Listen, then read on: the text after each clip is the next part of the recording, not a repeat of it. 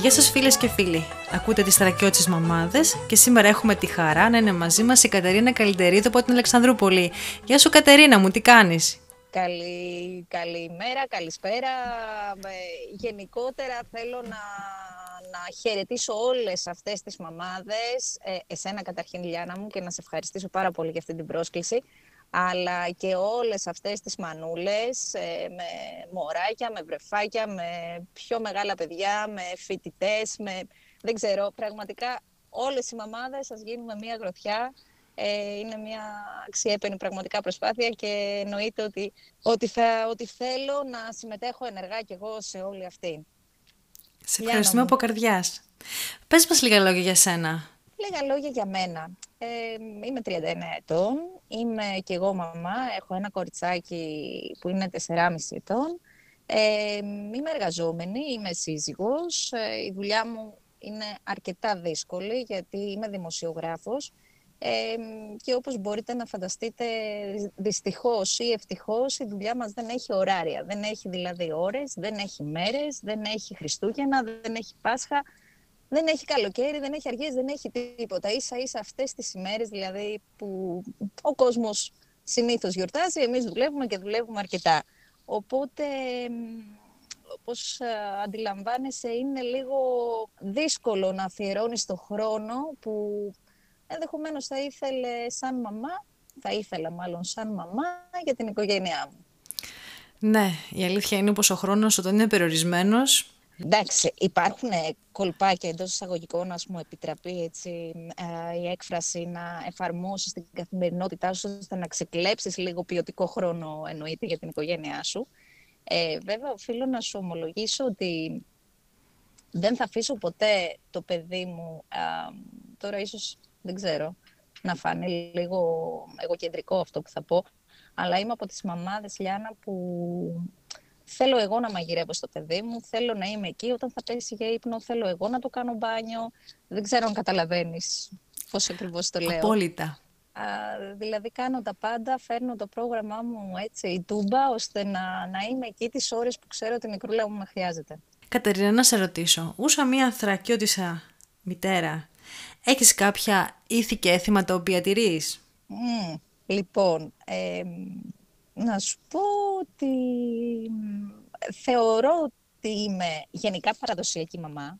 Ε, όσο πια και αν ζούμε σε μια σύγχρονη εποχή, νομίζω ότι δεν ξέρω αν, αν τηρώ τα θρακιώτικα έτσι έθιμα που είχαν οι μαμάδες και οι γιαγιάδες μας και οι προγιαγιάδες μας, αλλά φροντίζω να, να τηρώ όμως το λεγόμενο τραπέζι δηλαδή το Κυριακάτικο τραπέζι, το οποίο, στο οποίο θέλω να συμμετέχει όλη η οικογένεια ενεργά. Καθόμαστε ε, σε προκαθορισμένη ώρα όλη την Κυριακή στο τραπέζι, με το λευκό το τραπεζομάντιλο, με τη δαντέλα γύρω-γύρω, ξέρεις, το τελείωμά του, με το, με το φαγητό, ας πούμε, που θεωρείται το, το καλό της εβδομάδας.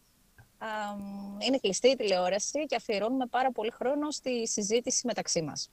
Ποια είναι αγαπημένο συνταγή; Αγαπημένη συνταγή. Λοιπόν, εγώ μπήκα λίγο στα δύσκολα από... Άργησα μάλλον να μάθω να μαγειρεύω, να σου πω την αλήθεια.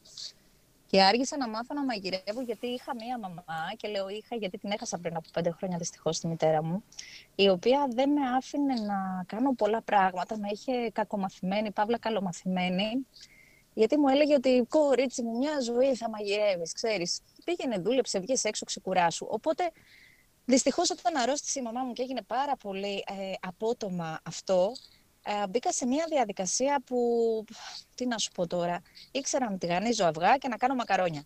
Ε, μετά από έξι μήνες μετά το θάνατο της μαμάς μου έμεινα έγκυος, οπότε αναγκάστηκα να, να μετακομίσω στην Αθήνα, ε, γιατί ήταν εκεί ο άντρας μου και έπρεπε να, να είμαστε μαζί. Α, και ε, χωρίς υπερβολή είχε πάρει φωτιά το ίντερνετ ε, φωτιά το τηλέφωνο με τον πατέρα μου, ο οποίος για καλή μου τύχη ήταν σεφ, οπότε με, με κατήφθηνε λίγο, ξέρεις, αναφορικά με, με το μαγείρεμα, αλλά πάλι δια τηλεφώνου, δηλαδή δεν υπήρχε έτσι βοήθεια από κοντά, οπότε ζορίστηκα πολύ. Πλέον σήμερα είμαι μια περήφανη τραγιώτησα μαμά, ε, που μαγειρεύει τα πάντα και νομίζω ότι τα κάνω όλα πάρα πολύ, τέλος πάντων έχουν αξιοπρεπή γεύση, ρε παιδί μου. Εντάξει. Δηλαδή φτιάχνεις και μπάμπο. αγαπημένη, αγαπημένη συνταγή. Όχι, δεν έχω φτάσει σε αυτό το level, παιδί μου. Αλλά θα το παλέψω φέτος. Φέτος είπα. Είπα ότι θα μπω ακόμα πιο πολύ έτσι στα δύσκολα. Εντάξει, κάνω και τσουρέκια θα κάνω και ε, διάφορα έτσι δύσκολα μαγειρίτσα έκανα, αλλά τώρα έτσι τα παραδοσιακά, παραδοσιακά, ξέρεις, πρέπει να αφιερώσει και πολύ χρόνο. Και καλός ή κακός μου, θα πρέπει να, να σου δείξει έτσι και ένας άνθρωπος, έτσι δεν είναι; Σωστά. Δεν ξέρω. Εσύ κάνεις μπάμπο; Εγώ όχι, δεν έχω φτιάξει ποτέ μπάμπο. Εσύ ποιο Ούτε καν μαγειρίτσα. Έχεις φτιάξει. Είδες τώρα θα το κάνω εγώ αντίστροφα. Ναι. Θα σου κάνω κι εγώ ερωτήσεις. Δεν έχω φτιάξει ποτέ, αλλά μου αρέσει πάρα το, πολύ. Το το δύσκολο ρε παιδί μου που έχεις κάνει; Τις πίτες. Πίτες, ε, πίτες ναι. κάνω κι εγώ, εντάξει. Αυτό, πίτες ανοίγω φίλο και φτιάχνω πίτες. Ωραία. Και να αυτό φέτος, δηλαδή, άμα δεν ανοίγω φίλο πρώτη φορά στη ζωή μου. Και πώς το κάνω εγώ, Λιάννα. Κατερίνα μου, αν είχες ένα μαγικό ραβδί και μπορούσες με μία σου κίνηση να αλλάξεις, να κάνεις κάτι, ένα πράγμα για τον τόπο μας, τι θα ήταν αυτό; Αυτό που θα εγώ, αυτό που θα έκανα με ένα μαγικό ραβδί ήταν να τις ενώσω, να γίνουν όλες μία φωνή, να αφήσουν στην άκρη διαφορές, αντιπαραθέσεις, ξέρω, εγώ κάνω καλύτερα αυτό, εγώ κάνω καλύτερα εκείνο ή οτιδήποτε και να γίνουμε όλες μία γροθιά γιατί το αξίζει αυτή η κοινωνία, γιατί το αξίζει η Ελλάδα του 2021 και όλα αυτά που έρχονται, γιατί το αξίζουν τα παιδιά μας. Αυτό θα έκανα νομίζω. Θα έφερνα την ενότητα και την, την αλληλοσυμπαράσταση, τον αλληλοσεβασμό. Θα το έκανα, ναι μεν υπάρχει, αλλά θα το έκανα ακόμα πιο δυνατό. Σε ευχαριστούμε πάρα πολύ Κατερίνα. Εγώ σας ευχαριστώ και εύχομαι πραγματικά μέσα από την καρδιά μου καλή επιτυχία σε αυτή την, την αξιέπαινη πραγματικά πρωτοβουλία που έχετε πάρει με αυτά τα πόδια